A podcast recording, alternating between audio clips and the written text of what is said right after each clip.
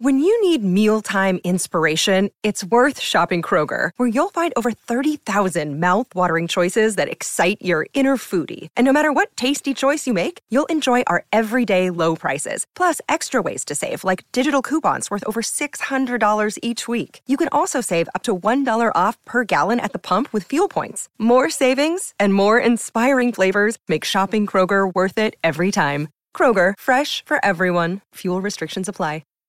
Hi, everybody. This is Adriana Trigiani. I'm the host of You Are What You Read. I have the privilege of interviewing luminaries of our times about the books that shaped them from childhood until now. We get everybody from Sarah Jessica Parker to Kristen Hannah, Mitch Albom, Susie Essman, Craig Ferguson, Rainn Wilson, Amor Towles, you name it, they come, they share. New episodes of You Are What You Read drop every Tuesday on Apple, Spotify, or any major streaming platform wherever you listen to your podcasts. Welcome to The Family with Doug Sprinthal and Andy Ray Bernard. And we'll be right back. Shane Stanley will join us. What You Don't Learn in Film School, a complete guide to independent filmmaking. Shane Stanley will join us right after this with The Family. You want to do a spot? Sure, let's talk about buying cars. Go ahead. We'll talk over each other. No, I just want to go. Walzer Automotive Group, Walzer.com. So we talked about this on the morning show. We are buying used cars, and I got a call from Dana Harms 2 nights ago, or as I referred to him, I think after Andy's wedding, as Mr. Katie Harms. Remember Mr. That? Yes, you Mr. Get... Katie Harms. Oh, man. Yes. Yeah, he loves that. Yeah, no he's a good guy, actually. He was. I reached Dr. out to him for some advice, actually, before I had my surgery. But anyway, they had a Lexus. The lease was coming due, and they wanted to know if we wanted to make an offer on it, so I connected them with our buyer at the Toyota store. And then yesterday, Katie started to get a little tough. Oh, you know, I've already got a number from Lexus, and I've got one from another dealer, so it better be good. God. So I texted her about 5 or 6 hours later. I said, how'd it go? And she goes, I was in and out so fast, and I've got my money, and I'm sitting in the back of an Uber heading home right now, so thank you. So if you want to get a bid on your car, go to walzerbuyscars.com and type in all the information. Or if you want to do it more directly, you can always contact me at doug@walzer.com, and I'll connect you with the appropriate people. But used car values are still really high right now. It is a wonderful thing. Walzer Automotive Group, walzer.com. Michael Bryant, Brad Sean Bryant, what's the latest? We're just trying to represent people who've been injured through no fault of their own.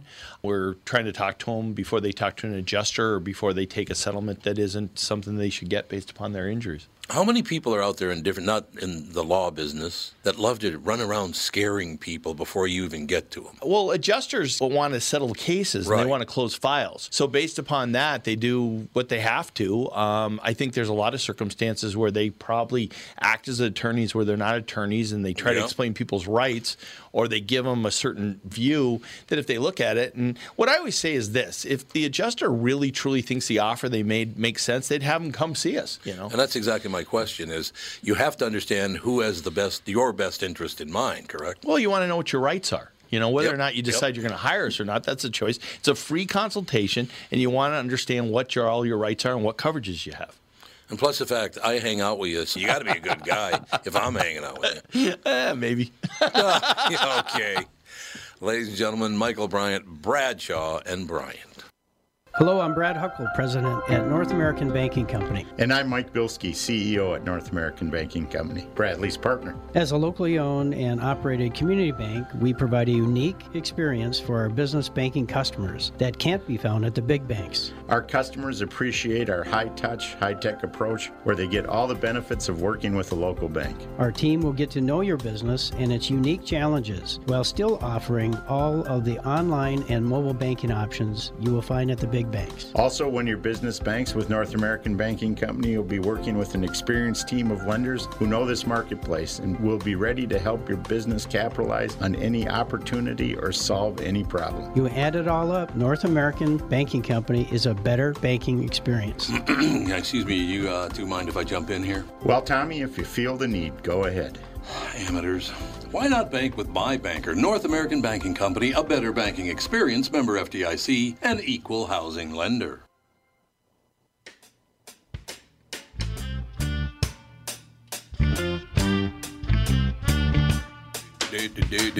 We've just decided sitting here in Studio A that if Doug ever flatlines, I'll just kick him in the nuts. It'll be phenomenal. Yeah, it happens so often I probably won't react. He's used to it by now. Ladies and gentlemen, what you don't learn in film school, a complete guide to independent filmmaking. Shane Stanley, how are you, sir? I'm good. Good morning. Thanks for having me. It's a pleasure. Now, where are you from originally, Shane? Born and raised in Los Angeles, California. Well, the only reason I ask is I'm friends of a family of Stanleys in Minneapolis, and there were 11 children, so you could have snuck by, and I wouldn't even have known it was you.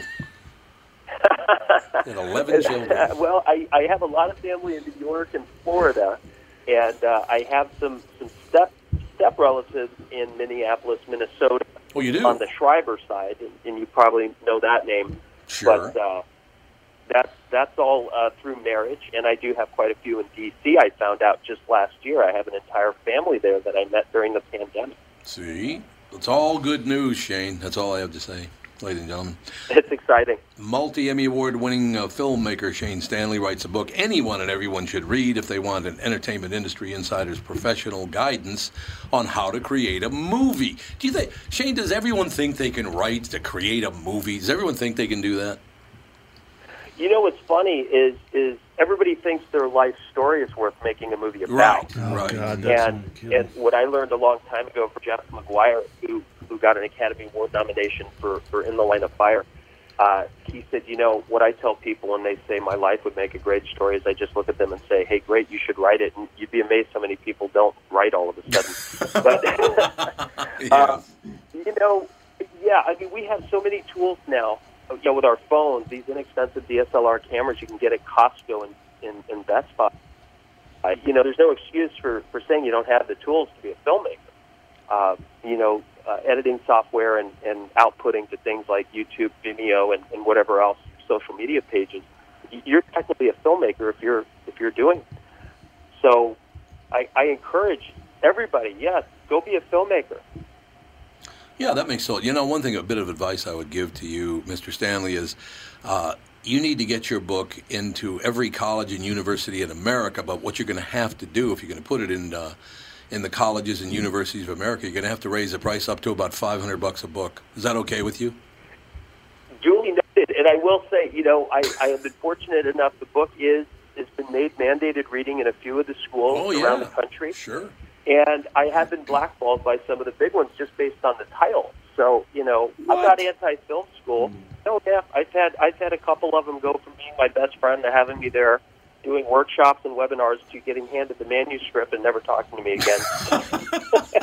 It's kind of a paradox. I'm not anti-film school. Right. I have an issue with people spending six figures to get a degree when 86% of these people will never earn a dime in an industry. Oh, that's very true. Yeah. It's probably the hardest industry to get into, honestly. You think? You know, it's very difficult. It's like winning the lottery for some people. And all I want to do is I want to give people the opportunity to become steady earners. You know, they get these massive, expensive degrees in these fine institutions, and they're not taught the business of the business. They're not taught the basic fundamentals on how to start from the ground up and make, you know, lifelong relationships that, for me, are now going 40, 50 years. And it's about relationships. It's about digging ditches. It's about getting your hands dirty. Mm-hmm. It's not about writing a script from your mom's basement and becoming the next Quentin Tarantino. That's like getting zapped by lightning twice in the same week. You know, it's not going to happen for many people. So what I try to do is teach people how to get into the industry, and while they're working on their dreams and hoping, you know, waiting for their shift to come in, they can become steady earners and make these great connections that'll change their life down the road. Nothing better than being on a set is a grip or a gaffer or a focus puller and meeting producers and directors who will read your script. It's your people sitting at home waiting for the phone to ring. Yeah, I mean, that makes total sense to me. So do you, I suppose it's like everybody has written a book and everybody wants to make a movie and everybody, I mean, written a book in their minds now, of course, not actually sat down and gotten the work done, but they've written a book in their minds. And they got a movie in their minds, and I bet you that would go over huge. Do people really realize how much time and money and effort and so many other things are necessary to get from book to movie? Is it even? Do they even get that? No, No. I was very fortunate with the book. The book came by accident. I was giving some advice to a filmmaker I didn't know, probably the third guy that week. I spent 2 or 3 hours on the phone with him. Nice guy. And I hung up the phone. My wife came into my office and said, you know, it's the third person you've talked to this week. You spent over 6 hours on the phone. You're not getting your own work done. So I sat down and I wrote a book, and it took me 20 days to write the book. Okay. And because it was just, it was easy for me. It wasn't a fiction book. It was, you know, just talking about our business and all the advice I've been given or asked over the years. But I know people that are writing books that take years, and then they're trying to get it published, trying to get it in the hands of people. And when it comes to making movies, you know, from concept to delivery, these things can take years. Oh, yeah, there's no question about that. You know, on a much smaller scale, obviously. I've been in radio now over 50 years, a little over 50 years, and I do a morning show in town, then we do this show in the afternoon and all the rest of it. And one thing I've discovered, Shane, and I'm sure you've discovered the same thing in Hollywood, is that everybody's an expert at radio and television and movie making, and everybody's an expert somehow. How is that? I think because they watch it a lot. Yeah, you know, it's like the people that watch the escape artist get out of a straitjacket, or you know, the magician who does card tricks. They can do it better, but they've never done it. That's very true. But no, I hear more people are experts in radio in L.A. than I do film and television, actually. Oh, so everybody's an expert at radio out in Los Angeles? Oh, yeah, they all had an internship at the biggest radio station in history and, you know, blah, blah, blah. I actually only know 2 people in the years I've grown up here that actually had really solid radio careers and in the production side. Oh, yeah, and right. I think I've met 500 that said they did. Well, 2, 500, what's the difference? It's quite a balance, isn't it? It all works out in the end is all I know. It's just, I don't know. I got very, very, very lucky because in the 80s, late 70s, early 80s, I spent a lot of time in Chicago and Los Angeles and lived in New York doing a lot of voiceover, did a lot of movie trailers and that kind of thing, so I was around a lot of actors. Oh, wow. And just watching them do that, it was pretty...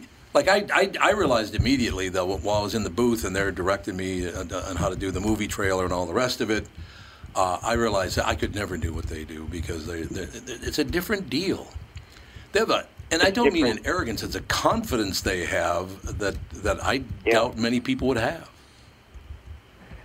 It's different, but you know, I've been around some broadcasters and people in radio, and I watch them and my jaw drops. I marvel at what you do. You know, I've been doing what I do so long that it becomes second nature, you know. Mm-hmm. You gear up, you commit to getting a film made, and you go through the process. It's grueling, it's tough, but we know the drill. And I love watching people in other lines of media, such as yourself, that I'm so foreign to, and watch you guys do your magic. It's mind-blowing. I mean, just to be able to have a successful podcast and hold an audience, you know, every day or every week, however often, you know, you go out, and God, I don't know how you guys do it. I marvel at it. Yeah, we just don't ever want to shut up. That's our problem. And we think we're super interesting. Yeah, we really think we're interesting. Just ask me how interesting I am. I forgot about that part. You're right about that. Well, if you think your life should be made into a movie, then I'll believe you're really interesting, right? That's right, exactly. Shane, if you don't mind me asking, ballpark, how old are you? I have no problem with you asking me that. I turn 50 next week. Because I was going to say, you sound like you're about 22. I still get carded to buy lottery tickets. It's the vegan diet my wife has me on. You know, my vegan lifestyle, my wife has had me on for a long time. I look younger now than I did 15 years ago. Yeah, you sound very, very youthful. I'm the curious case of Benjamin Button. See, you'll be a perfect example for people, though. If you're going to turn 50 this year, they're going, my God, I mean, that business is so easy. He sounds like he's 22. It must be a really easy business to get into and succeed at. As I go grayer and grayer. Yeah, well, there it is, exactly. Was there one movie in your life as a young man, Shane, that you saw and went, man, that's what I wanted to do? Was it one movie, several movies? You know, my father was a documentary filmmaker. And he had come from being a working actor. And, you know, he had co-starred in films like, you know, Hotel and Ice Station Zebra. Oh. And he fell in love with the idea of being a filmmaker, so he bought all the toys, you know, edit systems and cameras and all that. We had them around the house as I was growing up. And he'd take our family to movies every week, and every Friday or Thursday, whatever it was.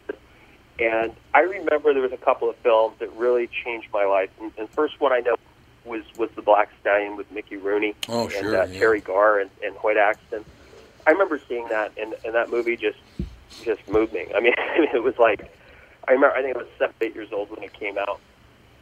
And growing up with Dad, you know, when the home video recorder players came out in the early 80s, we got our first VCR in 1981. And every week he would go to the video store and just gobble up movies for us to watch. And it was just so many. I mean, it could have been something like Vacation with Chevy Chase and Anthony Michael Hall as a comedy. It could have been, you know, A Man and a Woman, which was a great from the 60s, you know, or you know, even something like Chariots of Fire. I mean, it was just, I realized there are so many different ways to tell a story, so many different genres, so many different, you know, things that could be done in those 90 minutes. And it really inspired me to just take a stab at it. Yeah, I could understand that. If you don't mind, I just want to ask you this because it just struck me the other day because I saw a trailer. Today is a different day in filmmaking, obviously. It's much different than it was 10, 20, 30, 40, 50 years ago. And I literally just saw about 10 minutes of the movie Animal House the other day. There is no way they could make that movie today. Not a chance, Shane. Could it be 18 minutes long? Blazing Saddles. Blazing Saddles might be another good example of it. But that scene, and I don't remember this scene, Shane. Well, I do now because I just saw it, but I did not remember when Thomas Hulce is in bed with that girl, and she takes her bra off, and he says something, and she goes, "I'm only 13." I'm like, oh, my God. Dean Wormer's daughter. I don't think that would pass muster with, you know, what do they call that department that governs everything we do? Yeah, yeah. Standards and practices. Shane, I watch it now, but there is no, does you mind if we dance with your dates? There's no way that movie's no way. God. But, you know, that's what makes it a classic. I mean, what made it great is what they pushed the envelope. Even back then they were. Now, you know, the envelope, you can't push it. But, no, there's some great films. You know, you think about that. You think about Blazing Saddles. You think about, you know, even some of the comedies especially that were, you know, just had those tongue-in-cheek moments or those visual flashes that just would never happen today. So, and I get it. Yeah, Shane, I mean, you're probably not going to include... You're not going to include the line, "That's an old Big N work song." You probably won't be putting that in your next movie like they did in Blazing Saddles. I think that one's probably not going to make it.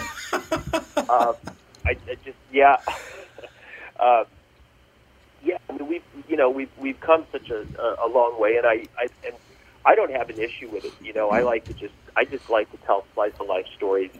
We've really moved into the action comedy genre, the action thriller genre in the last few years. It's been a lot of fun working with people, and you know, it's fun because you just put a gun in somebody's hands and let them take care of business, or put them in a fast car and let them, you know, run over the bad guys, and it kind of speaks for itself. No, it does. Shane, as far as working with actors are concerned, because obviously when I was a young boy, I was very lucky because we had people like, you know, Marlon Brando, and, you know, you go down the list of all these magnificent actors. They're just incredible. Paul Newman was amazing. Montgomery Clift, what a hell of an actor that man was. Nobody wore a pair of pajamas better. No, that's very, very true. But I am assuming we still have actors that care that much. It just seemed to me like they cared so much about the job they did.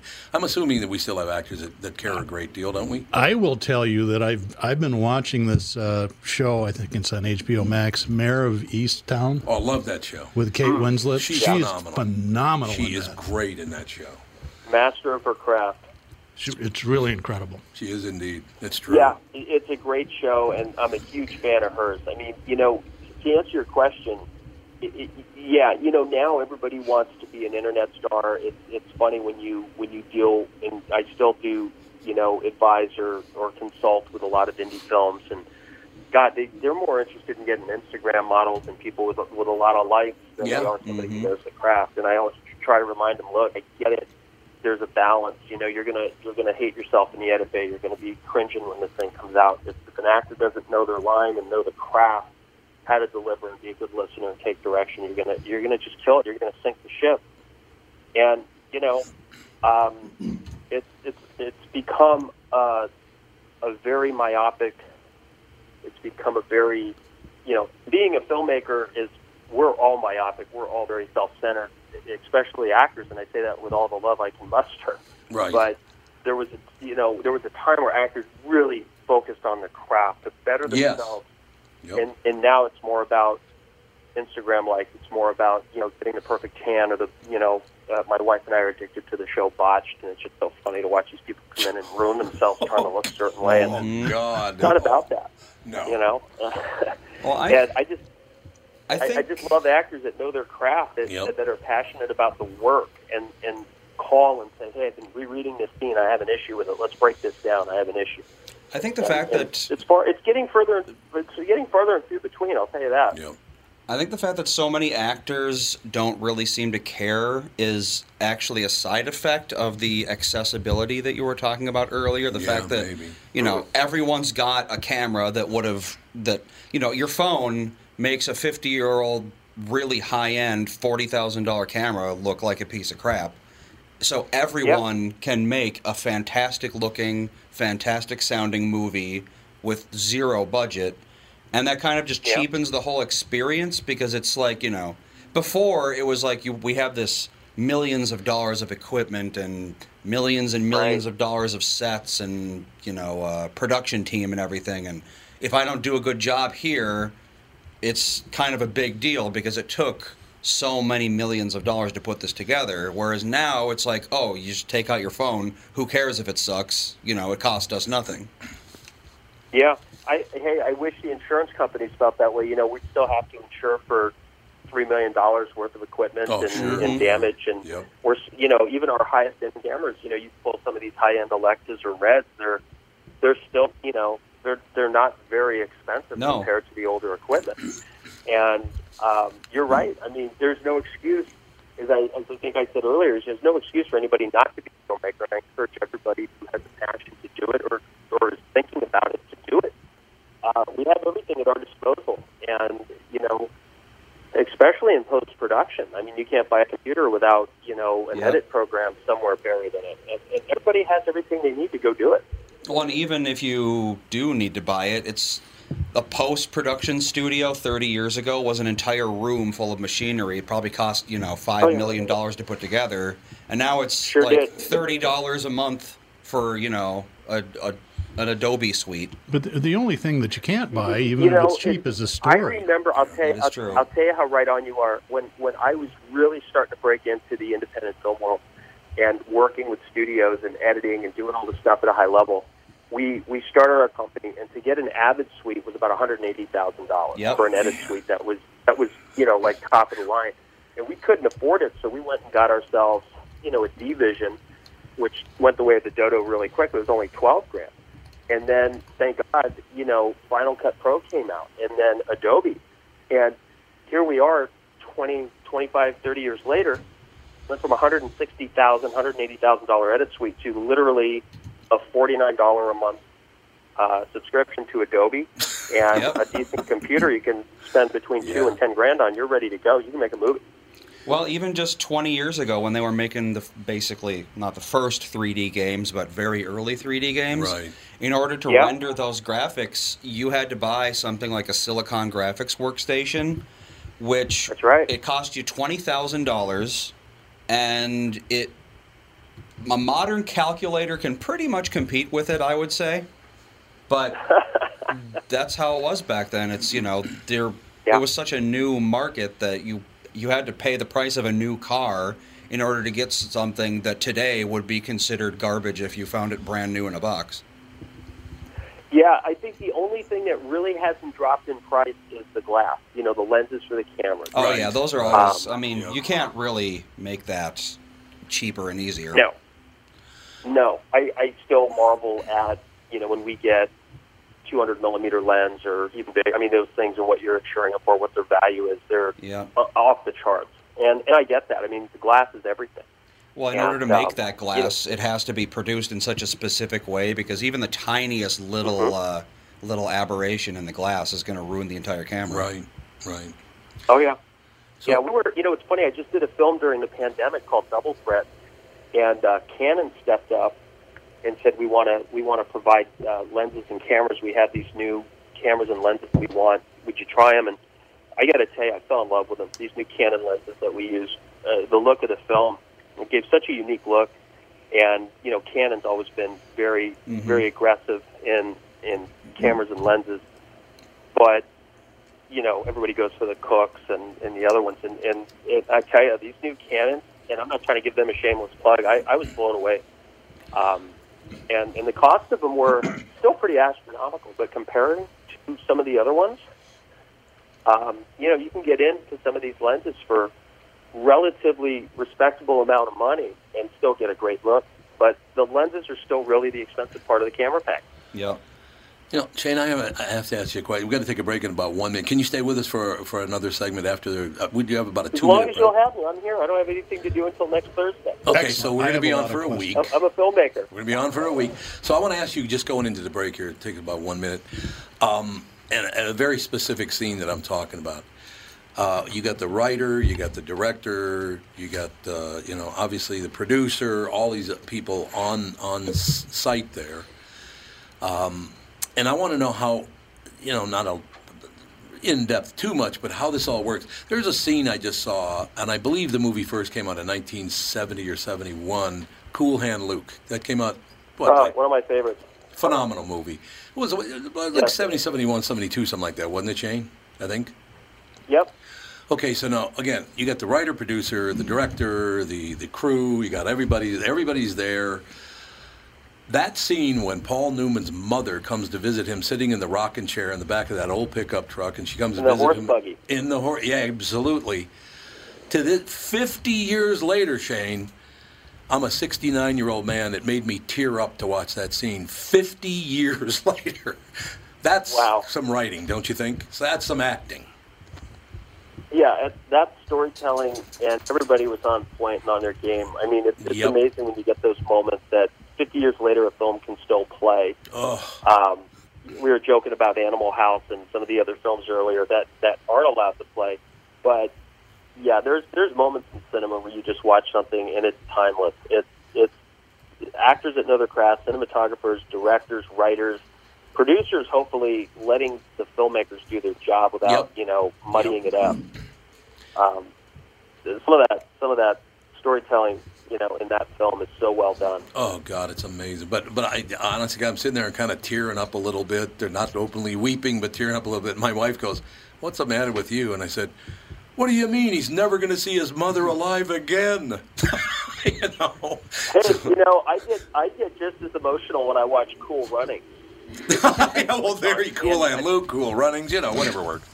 I got to tell you, Cool Runnings is my Rudy. It's one of those movies, no matter what, if it's on, I don't care what part of the show it's on, I stop everything and watch it, and I cry every time those guys crash the bobsled, pick it up, and walk it to the finish line. That's storytelling. It is storytelling, man. There's no doubt about it. We'll take a quick break, back with more with Shane Stanley. Ladies and gentlemen, this is terrific. I love talking to you, Shane. Great talking to you. Oh, thank you. Feelings mutual, guys. Thank you. What You Don't Learn in Film School, A Complete Guide to Independent Filmmaking. It's available on Amazon and everywhere else. Back more with Shane Stanley right after this with The Family. As you know, my friend Mike Lindell has a passion to help everyone get the best sleep of your life. Well, he didn't stop by simply creating the best pillow. Now Mike has done it again by introducing his new My Slippers. Mike has taken over 2 years to develop. The My Slippers are designed to wear indoor and outdoor all day long. Made with MyPillow foam and impact gel to help prevent fatigue, and made with quality leather suede. For a limited time, Mike is offering 40% off his new My Slippers. The My Slippers are so comfortable, you'll want to get some for the whole family, which is what we did. Call 1-800-516-5146 or use promo code TOM, of course, 1-800-516-5146. Use promo code TOM, or go to mypillow.com. Click on the radio listener square and use promo code TOM.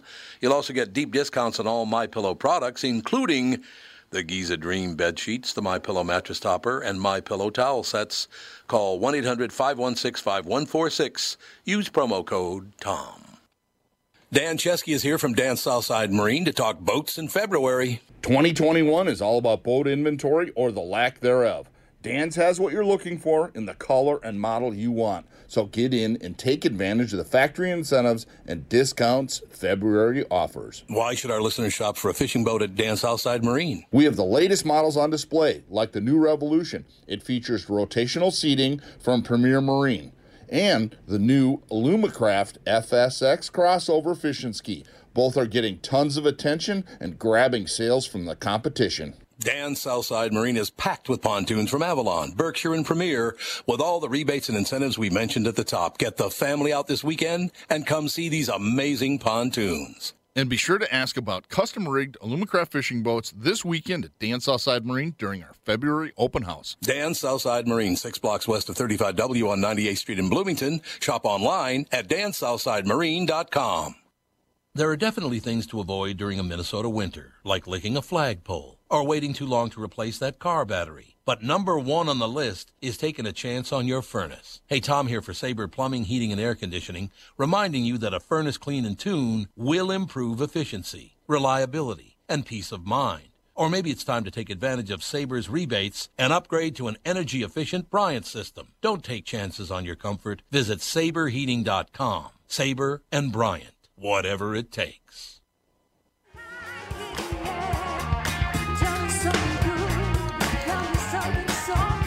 We are back, ladies and gentlemen. The book, What You Don't Learn in Film School, a complete guide to independent filmmaking. It's available on Amazon and everywhere. Shane Stanley, our special guest. What a great conversation. You know, it's so nice to talk about every human being, unless they're a total dimwit, has an emotional attachment to at least one or two movies. I do to a lot. But that movies are a wonderful storytelling tool, aren't they? What's your favorite movie, Tom? My favorite movie of all time? Well, it all depends on what we're talking about. Because sounds like Animal House. Well, you know, let me just point something out to you. It's probably Blazing Saddles, to be honest. I do think Blazing Saddles is one of the funny. Well, Richard Pryor, when he tuned up that script for Mel Brooks, Richard Pryor was incredibly smart. He you talk about finger on the pulse, man. Whew. Yeah, for me, it was Last Picture Show. That's the one movie that I'll watch. Great movie. Yeah, every 3 years or so. I think it's just wonderful. There are a lot of them like that, man. Cool Hand Luke, I mentioned. Obviously, The Godfather is one of the great movies of all time. Yeah. Just for not the 3, though. Alone. That sucks. Oh, God, Godfather 3. Oh, Jesus. It's no Cool Running. Oh, yeah, it's no Cool Running, Shane. I'll tell you that. I meant Last Picture Show is my second favorite movie. That's exactly right. What's your first, Cool Running? Yes. Yeah, Cool Running. Yes, we're all in Cool Runnings now, Shane. We all joined the club. It's the man. Jamaica has a bobsled team. Come on. I mean, what's better than that? And for those who are just joining us, I absolutely love that film. We were talking about it earlier. I'm not knocking it at all. It's one of my all-time favorites. Well, it did. Actually, Herschel Walker was influenced to get into bobsledding by that movie. I just rewatched it for the first time in probably 20 years last year. Yep. So, yeah. You're there. You're ready to go. I have a question, Shane. Is it 90 minutes you're going to be begging for back on your deathbed, or do you enjoy it?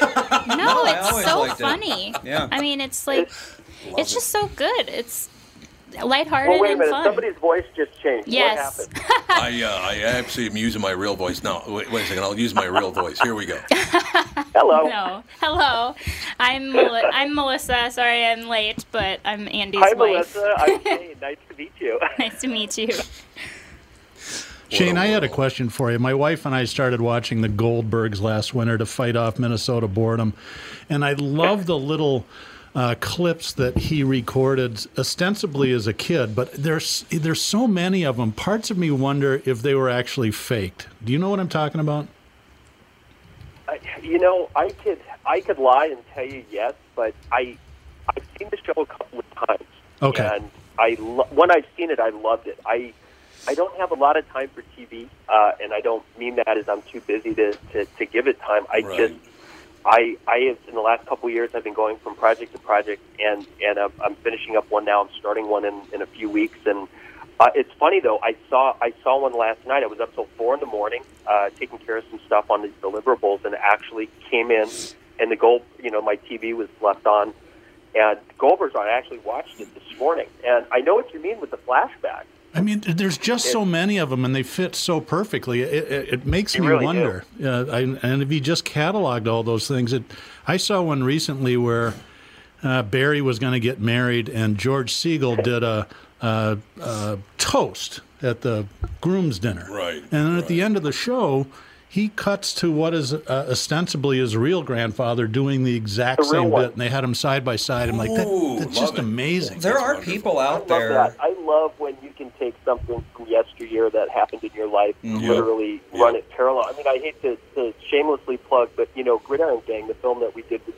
Dwayne Johnson, if you watch the end credits, we play clips from the documentary that my dad and I did back, you know, years before. And the script basically mirrored the documentary, line for line. And I totally get what you're saying. It's really neat when you have the ability to do that. Yeah. There are people out there who, we were talking about the accessibility of film equipment, and, you know, 30, 40 years ago even, the idea of owning a video camera that could display more than, you know, like 12 black and white pixels was just basically unheard of. And yet there are people who had so much of their childhoods cataloged. It makes me wonder, it's like, were their parents in film or what's going on here? Because I think we have like two videos of my entire life, like a grand total of 3 minutes before I was like in my teens. Maybe you just weren't interesting. Oh, I was interesting. He was interesting. He was, right? Yeah, we hear a lot of stories about how interesting he was. They should make a movie about me.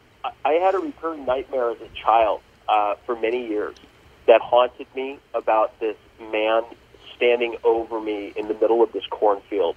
And he was shadowed, so I couldn't see his face, and he was on stilts, and he was dancing over me. And it haunted me for about many years, where I'd, even in my adult years, it would pop up. So about 10 years ago, I found a dozen film cans from my childhood. On 8mm, and ran them to a store and had them developed into, you know, digital video. Lo and behold, there was the scene that had haunted me for years, and it was at a pumpkin festival in Calabasas, and there was a guy on stilts, and he came right up to the camera and started dancing in front of the camera, and it was so freaky. And I thank God that okay, good, now I know where that nightmare came from. Yeah, that all comes from somewhere, doesn't it? Yeah. It all comes from somewhere, no question. You know, by the way, I want to mention, because Andy just told me you worked on the show, I have been begging the people in Mankato State University to change the name of the team to the Screaming Eagles now for about 30 years, Shane, and they won't do it.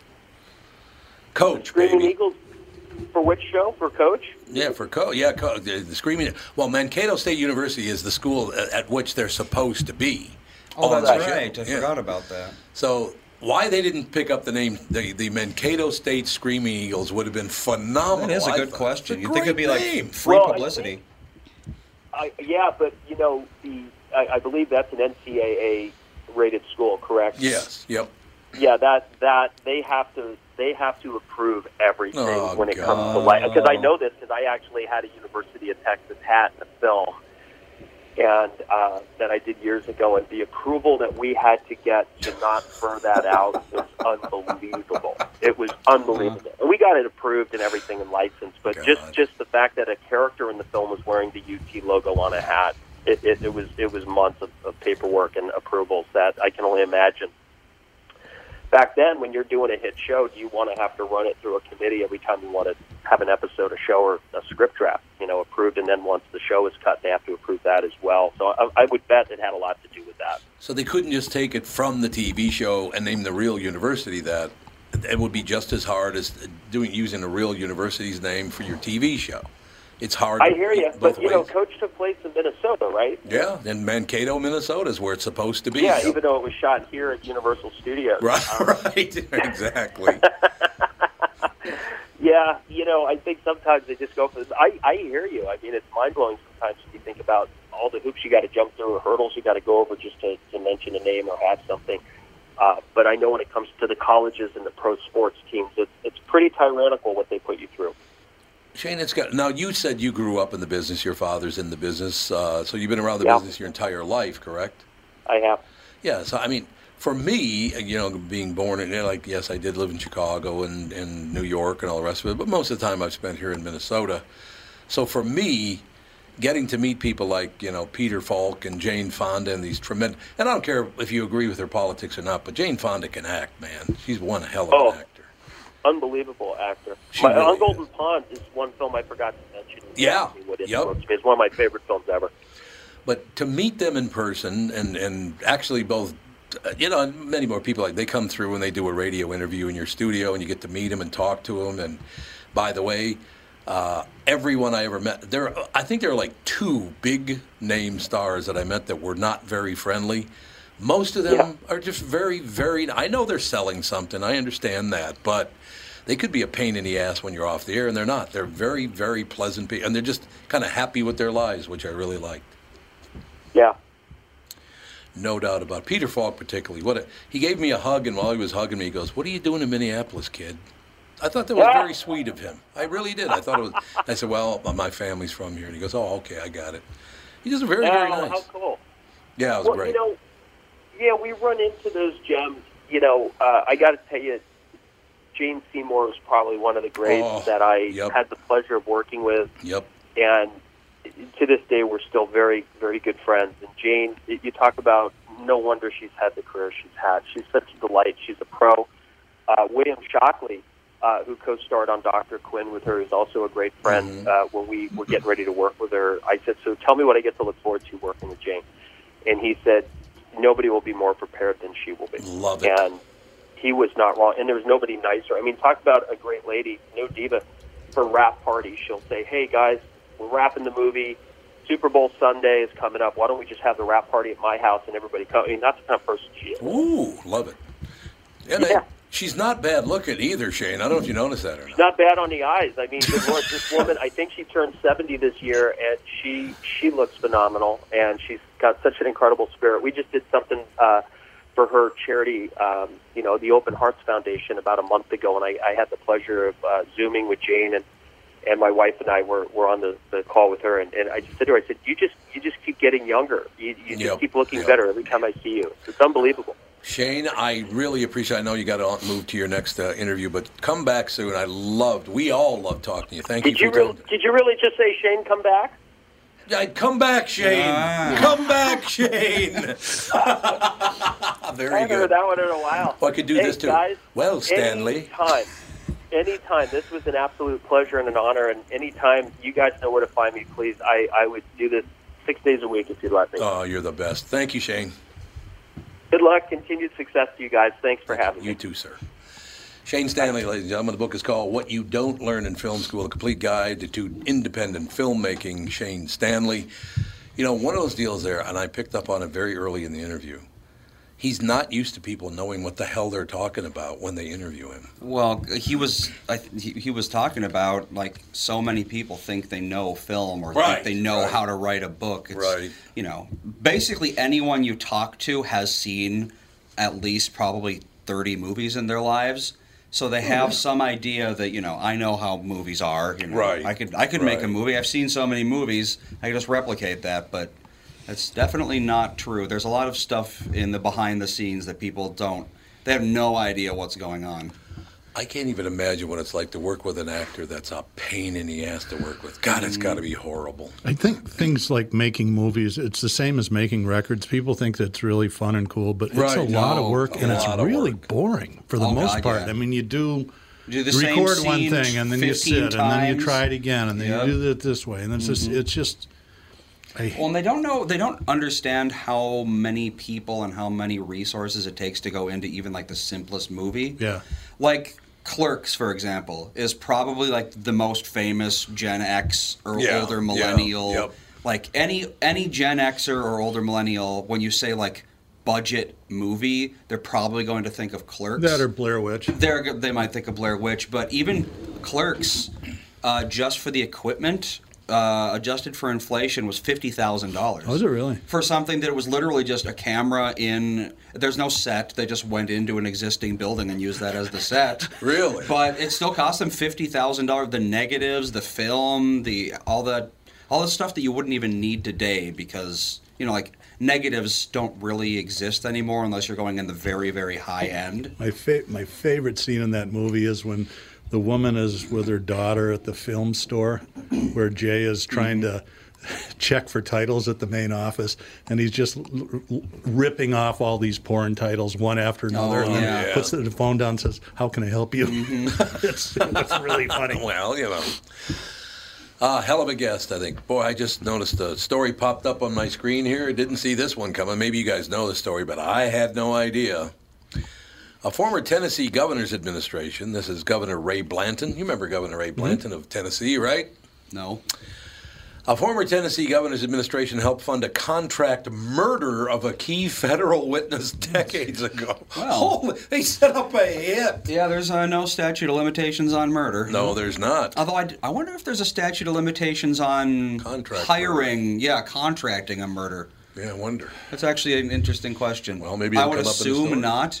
Maybe Officer Dave knows, but he probably doesn't run into that too often.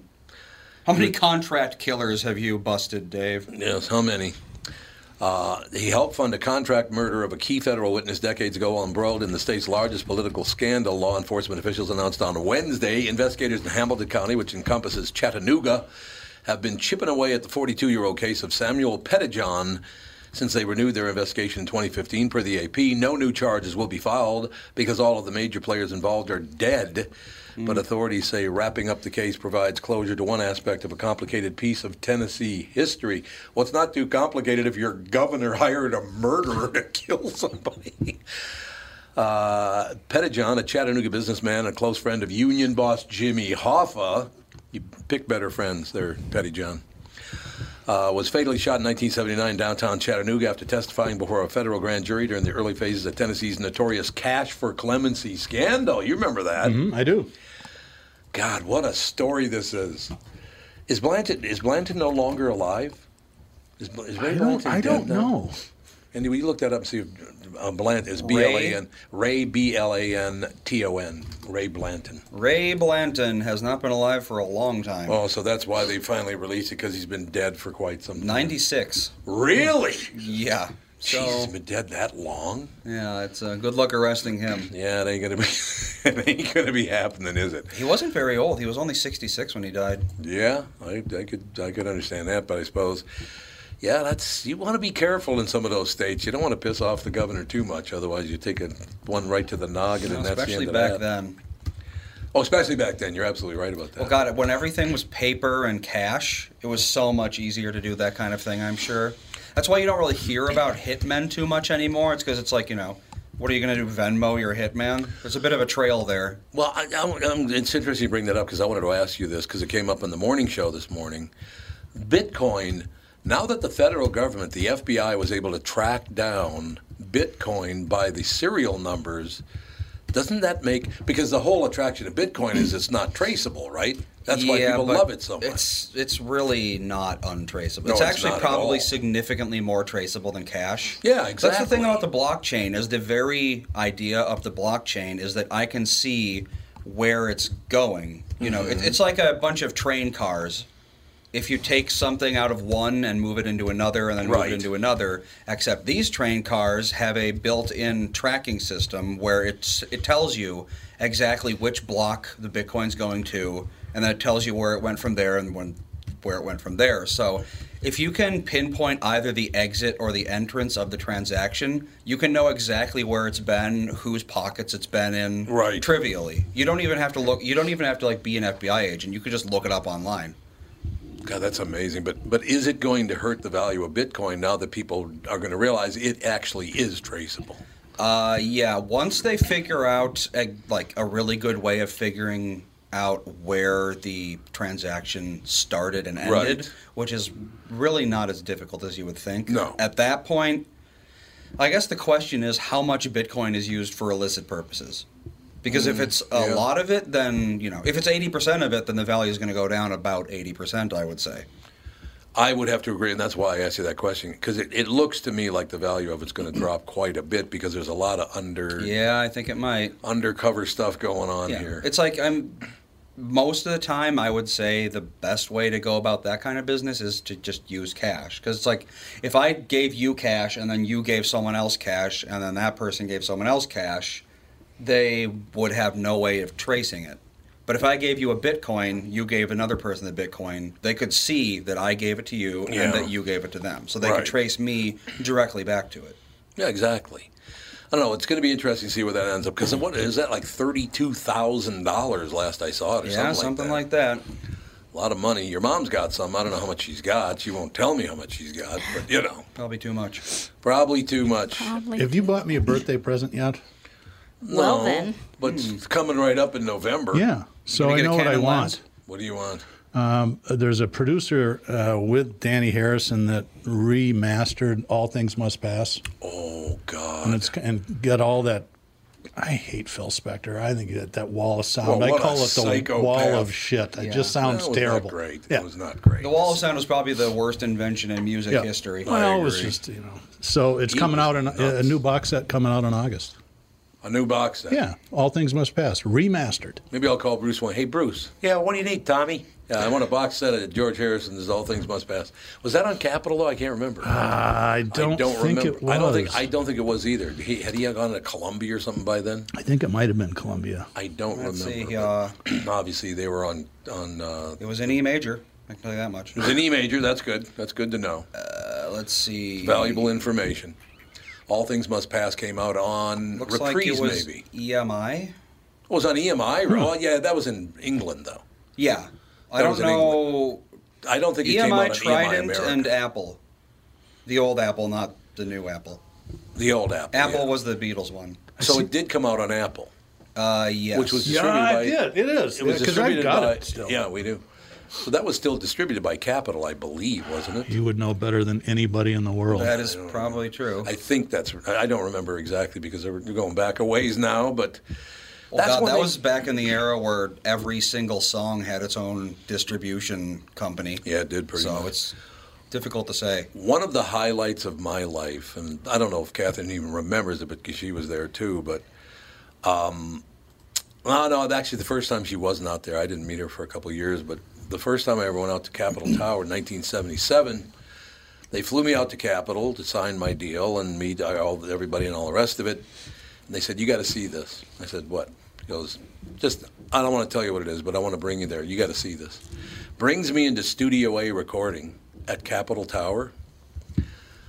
Frank Sinatra, Dean Martin. I mean, you go down the list of all the people that were on Capitol Records. Didn't they say that building was the building that Nat King Cole built? Yep, absolutely. Nat King Cole. I mean, to stand in the same room as it was like the time that I was invited to go into the locker room at the old Yankee Stadium. And all of a sudden I realized I'm standing in front of Babe Ruth's locker, which means I'm standing right where Babe Ruth used to stand. That's a weird feeling, man. Yep. I mean, I obviously don't know anything about it. He was dead long before, you know, I came along. Yeah. So that it wasn't a personal thing. It's just, God, Babe Ruth, the greatest baseball player in history. And then you're standing where Frank Sinatra sang and Dean Martin sang and Nat King Cole sang and all these people. You're right. All right, here we go. EMI owned Capitol at the time. Yeah, they did, yeah. So, yeah, because it was technically originally released by EMI, then Capitol would have had rights to it. Makes total sense, man. But those are thrills when you're in this. Because I didn't know where I was going. He said, "You got to see this." So I didn't know where we were going. He opened the door. I walk in. It's a recording studio. I was like, "Oh, this is nice." He goes, "Yeah, well, it's a little more than nice." The original mics are still there, or they were 30, 40 years ago. All whatever. Those super valuable Neumanns. All the Neumanns, yeah. They were all Neumanns too. Yep. Very good. U-47s, if I remember right. God, isn't that just amazing? We shall take a break. Car selling. Boy, that hour. International edition. Did you send our guest the Zoom? I will as soon as we're done recording. Zoom. Oh, okay. Perfect. Zoom. Couldn't he come from Israel? Actually, he will be here in a couple of weeks. So if he does a good job, then we can have him live. If he does a good job, if he doesn't suck, Tom, we'll have him back. This is a trial run. Yeah, a trial run. What's his name? Tal Meisels. Tal Meisels. I was talking to Tal Meisels yesterday, and they tell me we will do. You should interview him in that voice. Say, listen, what? I'll just keep doing I'll keep doing the old Billy Crystal. What? Oh my gosh. That would be fantastic. We'll be back.